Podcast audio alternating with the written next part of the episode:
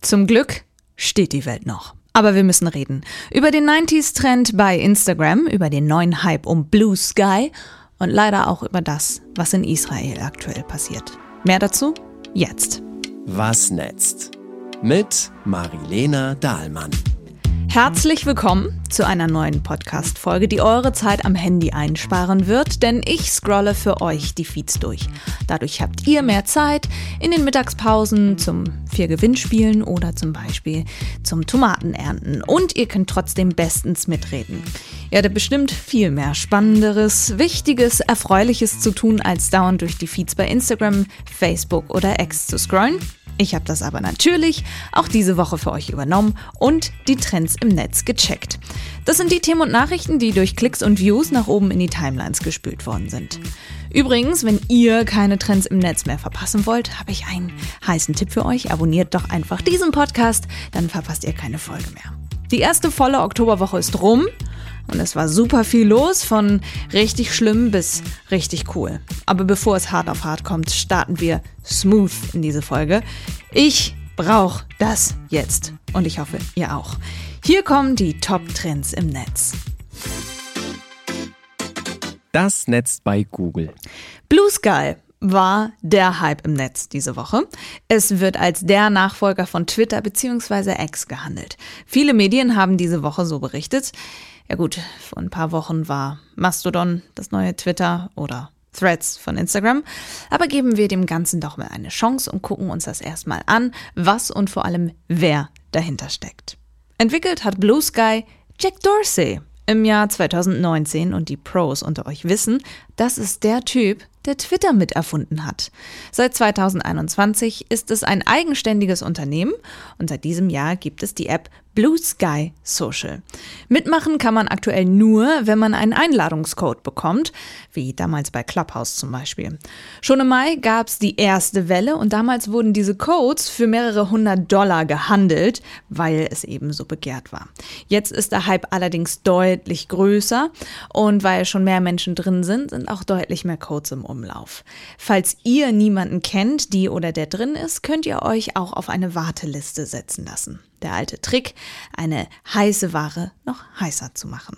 Blue Sky ist inzwischen übrigens von einer gemeinnützigen GmbH in eine gemeinnützige Aktiengesellschaft umgewandelt worden. Der ganze Laden ist also gewinnorientiert. Knapp 1,5 Millionen Accounts soll es weltweit inzwischen geben. In Deutschland ist Blue Sky seit ein paar Tagen irgendwie ganz besonders populär. Viele Politikerinnen und Politiker und Journalistinnen und Journalisten haben sich schon Accounts gemacht und sie fleißig bei X gepostet und gesagt, hier kommt noch mal rüber zu Blue Sky oder ich erinnere mich an Annalena Annalena Baerbock, die ein Selfie gepostet hat. Oh, hier in Berlin ist der Himmel besonders blau. Ach, übrigens, ihr findet mich übrigens bei Blue Sky. Was Einfacheres ist ihr wohl nicht eingefallen. Äh, auffällig dabei ist, dass viele eher aus der linksgrünen Richtung kommen. Das berichtet zum Beispiel die Neue Züricher Zeitung, SPD-Chef Lars Klingbeil, Grünen-Chefin Ricarda Lang und eben schon erwähnt Außenministerin Annalena Baerbock. Es wirkt ein bisschen, als würde Blue Sky versuchen, konservative und vor allem rechte Meinungen rauszuhalten, insbesondere Elon Musk. Der ist ja in den letzten Wochen mit Verschwörungstheorien aufgefallen. Er hat in Frage gestellt, ob man ertrinkende Menschen im Mittelmeer retten sollte. Und er hat zum Wählen der AfD aufgerufen. Wenn ihr die letzten Folgen was Netz gehört habt, dann wisst ihr eh Bescheid. Tja, und wie sieht es denn nun aus, dieses Blue Sky? Also tatsächlich, ich habe mich da ja auch angemeldet, es sieht aus wie eine abgespeckte Version von Twitter. Du hast oben ganz normal ein Titelbild, Profilbild, kannst deinen Namen darunter eintragen und eine Kurzbio und darunter kommen dann die ganzen Sachen, die du postest. Insofern ist es einfach, sich da zurechtzufinden. Das macht die App aber auch wenig überraschend. Überhaupt ist ja die Frage, ob Blue Sky sich durchsetzen kann. Das neue Twitter jedenfalls wird es wahrscheinlich nicht. Das wurde Mastodon ja auch nicht. Es ist zumindest meine Einschätzung und viele andere Expertinnen und Experten teilen sie, so wie ich das lese. Denn Twitter war in den Anfangstagen etwas total Neues, ein richtiges Lagerfeuer. Sowas gab es sonst nicht. Und überhaupt war Social Media damals ja noch ganz am Anfang und in den Kinderschuhen und heutzutage gibt es diverse neue Versuche, diverse neue Netzwerke. Instagram, Snapchat, Be Real, Mastodon, whatever. Und unsere Kommunikation hat sich eh verändert, ist viel diverser geworden, viel schneller, auch mit WhatsApp zum Beispiel. Insofern könnte ich mir vorstellen, dass sich verschiedene Bubbles auf verschiedene Netzwerke aufteilen. So lustige Memes zum Beispiel auf der einen Plattform, wissenschaftliche Beiträge eher auf der anderen und so weiter.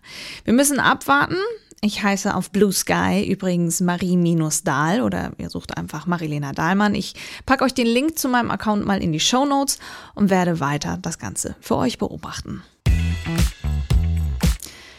Wir müssen sprechen über die Lage in Israel, denn danach wurde am Samstag am meisten bei Google gesucht. Da es da immer wieder neue Entwicklungen gibt, hier einmal ganz transparent, dass ich diesen Podcast am Sonntagmorgen aufgezeichnet habe. Also einmal so kurz und kompakt wie möglich, weil sonst würde dieser Podcast ewig lang werden. Was ist überhaupt passiert? Am Samstag hatte die radikal-islamische Hamas tausende Raketen auf Israel abgefeuert. Bewaffnete militante Palästinenser drangen zum Beispiel durch den Zaun im Gazastreifen nach Israel vor. Und das alles überraschend. Benjamin Netanyahu, Israels Regierungschef, nannte die Lage den Beginn eines Krieges und kündigte Rache an. Auf beiden Seiten kamen bislang Hunderte von Menschen ums Leben. Die Hamas haben Zivilpersonen und Soldaten in den Gazastreifen verschleppt. Vor allem auf X gibt es Videos, die sind wirklich heftig. Und falls ihr euch die angucken wollt, seid bitte gewarnt. Es ist heftige Gewalt zu sehen. Vor allem sexualisierte Gewalt gegenüber Frauen. Bei vielen Bildern, die ich gestern gesehen habe, wurde mir ehrlich gesagt einfach nur schlecht. Denn die Hamas feiern auf diesen Videos auch noch das, was sie mit den Frauen und mit anderen Menschen gemacht haben. Militante Palästinenser schossen auch in der Nacht weitere Raketen auf Israel ab. Israel verstärkte seine Gegenschläge auf den Gazastreifen im Gegenzug. Die EU und die USA sehen die Hamas als Terrororganisation. Am Sonntag ging es allerdings direkt weiter. Der Norden Israels ist nach Militärangaben aus dem Libanon beschossen worden. Die Hisbollah übernimmt Verantwortung für den Beschuss. Daraufhin habe die israelische Armee libanesische Gebiete beschossen. Expertinnen und Experten nennen das jetzt eine neue Dimension der Kämpfe. Israel gilt als geschwächt, weil dort seit Monaten gegen die Justizreform der Regierung demonstriert wird. Deutschland verurteilt diese Angriffe der Hamas und steht an Israels Seite, so Bundeskanzler Scholz auf Ex. Das Netz bei Instagram. Wenn ihr Instagram diese Woche geöffnet habt, sind euch wahrscheinlich irgendwo 90er Highschool-Fotos von Prominenten oder von euren Freundinnen und Freunden begegnet. Ja, die 90er sind zurück, zumindest auf Instagram. Hashtag AI Yearbook war diese Woche das große Ding. Eine künstliche Intelligenz erstellt Bilder mit eurem Gesicht im Stil der 90er Jahre. Schulfotos, Bewerbungsbilder mit so weiter Baggy Jeans, noch so einer Jeansjacke dazu, die Haare wild hochgesteckt und Rollkragenpulli, das volle Programm. Alles aus den 90ern ist dabei, gerade als wärt ihr aus irgendeiner amerikanischen Highschool entsprungen. Jede Menge Prominente haben den Anfang gemacht, inzwischen auch in Deutschland. Knossi, Johannes Oerding und viele mehr. Aber auch Normalos, wie wir, machen den Trend mit und feiern sich für täuschend echte Bilder. Das Ganze funktioniert mit der kostenlosen App Epic. Nach einem Update bietet sie die Funktion AI Yearbook. Dazu muss man erstmal zwei Hände voll Bilder hochladen, auf denen das Gesicht gut zu erkennen ist, damit natürlich auch die künstliche Intelligenz dahinter weiß, wie euer Gesicht aussieht und es dann entsprechend einsetzen kann. Dann dauert es ungefähr zwei Stunden, bis Epic ein Paket mit 60 Bildern ausspuckt, die dann alle nach 90ern aussehen. Das kostet dann, und zwar 6,99 Euro. Hinter der App steckt eine Firma namens Snow, laut eigenen Angaben mit Sitz in Südkorea. Insofern solltet ihr vielleicht zweimal überlegen, ob ihr denen Bilder von euch anvertraut, weil Südkorea hat nun mal andere Datenschutzrichtlinien als wir in Deutschland in Europa. Wobei man kriegt zumindest den Hinweis angezeigt, dass die App die Bilder sammelt, speichert und verarbeitet, um eben die lustigen Ergebnisse zu erzeugen. Und auch, dass die Fotos ausschließlich für die KI-Funktion genutzt und dann gelöscht werden. Könnt ihr euch vorstellen, für den ganzen Social Media Bums demnächst Geld zu bezahlen? Ich weiß noch, als WhatsApp am Anfang einen Euro kostete und alle gesagt haben, nee, ich möchte, dass es kostenlos ist. Es ist immer eine Hürde, Geld für soziale Netzwerke zu nehmen. Und Meta denkt jetzt wohl tatsächlich über ein kostenpflichtiges Abo-Modell für seine Plattform nach. Also Instagram, Facebook und Co. Und wer das ohne Werbung nutzen will, muss monatlich zahlen. Das Wall Street Journal berichtet über eine Idee, nach der der Grundpreis für ein Netzwerk 10 Euro beträgt. Für die mobile Nutzung kämen dann nochmal 3 Euro drauf. Für jedes weitere Netzwerk aus dem Metaversum fallen dann nochmal 6 Euro an. Mit anderen Worten, ohne Werbung würde es ganz schön teuer werden. 19 Euro im Monat für Facebook und Instagram. Puh, also bisher hat Meta ein solches Bezahlmodell immer ausgeschlossen mit der Begründung, die Netzwerke sollten für alle zugänglich sein. Jetzt reagiert der Konzern mit den Überlegungen aber wohl auf neue und verschärfte EU-Richtlinien zum Datenschutz. Stichwort personalisierte Werbung zum Beispiel. Die EU verlangt, dass Nutzerinnen und Nutzer erst ausdrücklich zustimmen müssen, damit Meta personalisierte Werbung ausspielen darf. Das Abo-Modell würde die Netzwerke dann werbefrei machen.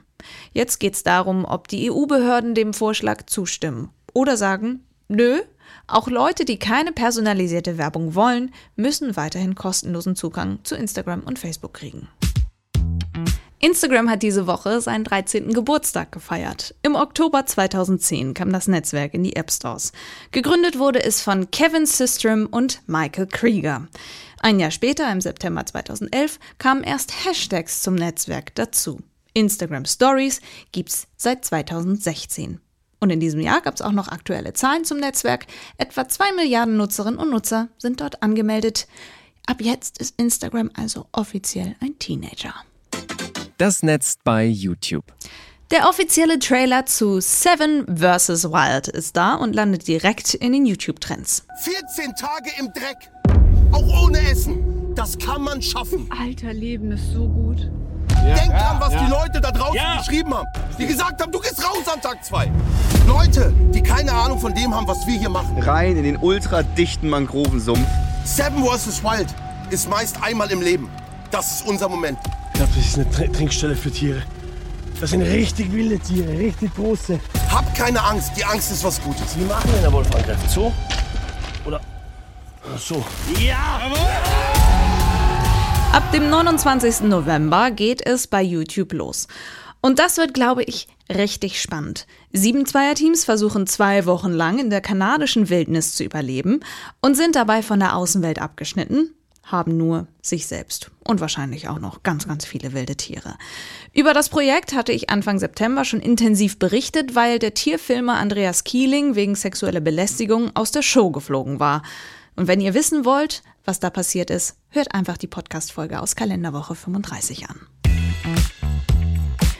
Die deutsche Fußballnationalmannschaft der Herren reist kommende Woche mit ihrem neuen Trainer in die USA und dann weiter nach Mexiko. Da steht jeweils ein Testspiel an. Die ersten Partien für den neuen Bundestrainer Julian Nagelsmann. Der hat diese Woche seinen Kader vorgestellt und für einen echten Hammer gesorgt. Mats Hummels kehrt zurück in die Nationalelf. Nagelsmann holt ihn als Führungsfigur zurück. Er will nicht auf einen so charakterstarken, meinungsstarken, erfahrenen Spieler verzichten, sagt er im Video, das der DFB gepostet hat. Mats Hummels freut sich, wieder dabei zu sein. Absolut bereit, hat er in seiner Instagram-Story geschrieben. Seitdem Jogi Löw weg war, stand er bei Hansi Flick überhaupt nicht mehr auf dem Zettel. Tatsächlich sind 26 Leute im Kader. Die Hälfte davon wird am Tag des EM-Finales nächstes Jahr im Juli schon 30 Jahre oder älter sein. Das ist der zweite Grund, warum Nagelsmann mit seiner Kadernominierung eine ziemliche Welle gemacht hat.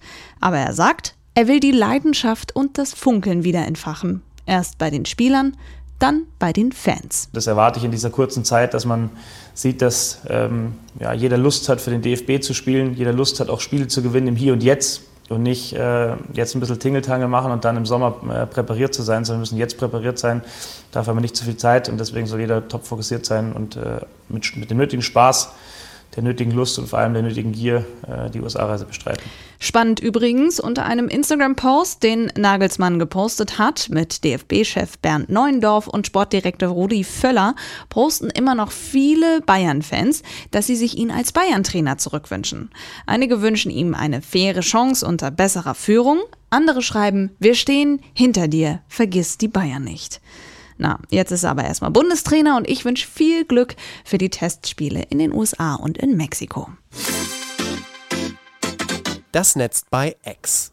Es gibt diese Woche Landtagswahlen in Bayern und Hessen. Zum Beispiel der Hashtag Bayernwahl 2023 trendet am Sonntag auf X. Es ist aber immer mal wieder erstaunlich, was mit Politikerinnen und Politikern im Netz vor irgendwelchen Wahlen abgeht. Erinnern wir uns nur mal an die Flugblatt-Affäre um Hubert Aiwanger in Bayern. Auch darüber habe ich in diesem Podcast schon gesprochen. Kurz vor den Wahlen in Hessen und Bayern hat jetzt AfD-Chef Tino Krupalla nochmal eine Runde gedreht. Bei einem Wahlkampfauftritt in Ingolstadt musste er hinter der Bühne, vor seiner Rede, medizinisch versorgt werden. Es heißt, ihm sei schwindelig mit Übelkeit gewesen, er hätte Brechreiz und Kopfschmerzen gehabt. Krupalla hat behauptet, in einer Menschenmenge in Ingolstadt habe ihm jemand eine Spritze in den rechten Oberarm gerammt und irgendeine vermutlich gefährliche Substanz gespritzt. Daraufhin ist der AfD-Chef auf die Intensivstation gekommen. Polizei und Staatsanwaltschaft haben die Ermittlungen eingeleitet. So mittlerweile liegt der Arztbrief unterschiedlichen Medien vor, der deutschen Presseagentur zum Beispiel. Achtung, es ist ein vorläufiger Arztbrief. Darin beschreibt der behandelnde Arzt, dass das Hautbild rein optisch zu einem Nadelstich passend würde. Es gebe aber keine Hinweise darauf, dass man Krupalla tatsächlich eine Spritze in den Arm gedrückt hat. Denn das hat Krupalla dem Arzt gesagt. Sehen Sie doch, das ist ein Nadelstich oder wie auch immer er das gesagt hat. In diesem Arztbrief steht es also nur wegen der Aussagen von Krupalla. Auch die Staatsanwaltschaft teilt mit, keine Hinweise auf einen tätlichen Angriff. Auch sein Blut ist unauffällig gewesen. Ermittelt wird trotzdem weiter. Zwei junge Männer, die ein Selfie mit Krupalla gemacht haben, sind direkt mal überprüft worden, inzwischen aber wieder auf freiem Fuß. Und auch die Security-Menschen neben Krupalla haben keinen tätlichen Angriff oder sowas in die Richtung mitbekommen. Trotzdem hat die Sache eine ziemliche Welle gemacht, vor allem tagelang auf Ex. Bayerns Innenminister Joachim Herrmann hat der AfD vorgeworfen, das Ganze inszeniert zu haben. Infam und hinterfotzig hat der CSU-Politiker wörtlich gesagt, wie die AfD im Landtagswahlkampf versucht, aus den Vorfällen bei ihrer eigenen Klientel Kapital zu schlagen, ohne die Ermittlungen abzuwarten. Es gibt aber noch eine andere AfD-Politikerin, die diese Woche aufgefallen ist. Nein, es ist nicht Alice Weidel, die sich auf Mallorca aus Sicherheitsgründen mit ihrer Familie verschanzt hat. Es ist Beatrix von Storch, die sich bei X über die Deutsche Bahn aufregt. Da postet sie ein Selfie von sich in rosafarbener Regenjacke mit großer Sonnenbrille und mit Cappy, auf dem steht Make Germany Safe Again. Im Hintergrund ist ein ICE mit Regenbogen drauf zu sehen. Dazu schreibt sie, die Bahn kann wirklich nur noch Vogue, zählt die Verspätungen auf, mit denen sie auf ihrer Fahrt zu tun hat und schreibt dann am Schluss, wie ganz Deutschland nix mehr auf die Kette kriegen, aber im rosa Tütü mächtig viel Regenbogenhaltung zeigen. Daraufhin reagiert das Social Team der Deutschen Bahn, das ja immer sehr auf Zack ist, mit einer Fotomontage und schickt die Storch in die Wüste. Sie nehmen ihr Bild, tauschen den Hintergrund aus und packen eine Wüstenlandschaft da rein und schreiben dazu, wir freuen uns, dass Sie Ihr Ziel trotzdem erreicht haben. Die Rückfahrt fällt leider aus. Bam. Diese Aktion hat vor allem auf das Image der Bahn eingezahlt. Manche stehen zwar auf Storchs Seite und regen sich tierisch mit ihr auf, viele schreiben aber in den Kommentaren sowas wie Auf einmal liebe ich die Deutsche Bahn wieder. Der Lokführer Tim Knopf hat sich übrigens bei X auf die Suche nach der Zugverbindung gemacht, die von Storch genommen haben könnte. Er kommt zu dem Schluss, dass sie vermutlich gar nicht mit dem Regenbogen-ICE unterwegs gewesen ist. Und jetzt zum Schluss nochmal ein ernstes Thema. Auf X ging es diese Woche auch um Amita Garavand aus dem Iran.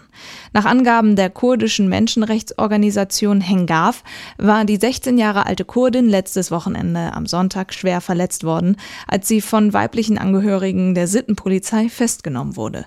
Sie liegt im Koma und unter verschärften Sicherheitsvorkehrungen im Krankenhaus. Es gibt ein Video, wie sie bewusstlos aus der U-Bahn getragen wird. Iranische Behörden erklärten hingegen, Garavand sei wegen niedrigen Blutdrucks in der U-Bahn ohnmächtig geworden. Es habe keinerlei Auseinandersetzung mit Sicherheitskräften gegeben. Auch in Deutschland sind die Menschen empört über den Vorfall. Sie glauben natürlich der iranischen Regierung wenig. Schon wieder kämpft eine junge Frau im Iran um ihr Leben, allein weil sie in der U-Bahn ihre Haare gezeigt hat. schrieb Bundesaußenministerin Baerbock am Mittwoch auf Ex. Es erinnert stark an den Fall der 22-jährigen Kurdin Marsa Amini, die vor etwas mehr als einem Jahr ums Leben kam. Aminis Tod nach einer Festnahme durch die Sittenpolizei, weil sie angeblich ihr Kopftuch nicht vorschriftsmäßig getragen haben soll, hatte wochenlange Proteste im Iran ausgelöst. In den vergangenen Wochen hatten die Behörden im Iran den Druck auf Frauen nochmal erhöht, dass sie die strengen Kleidungsvorschriften zu befolgen haben. Und dazu gehört auch das im Iran vorgeschriebene islamische Kopftuch. So, das war's. Puh. Also hier nochmal was Schönes, nämlich der freundliche Hinweis. Es sind noch acht Wochen bis zum Jahresrückblick auf Spotify. Also eure Chance, noch die Dinge zu hören, die ihr auch gerne darin sehen wollt. Diesen Podcast vielleicht? Oder ihr teilt ihn, damit auch andere mitreden können. Freue ich mich drüber. Ich drücke euch und vor allem, weil diese Woche hammerhart war. Passt auf euch auf und seid lieb zu anderen. Eure Marilena. Was netzt? Mit Marilena Dahlmann.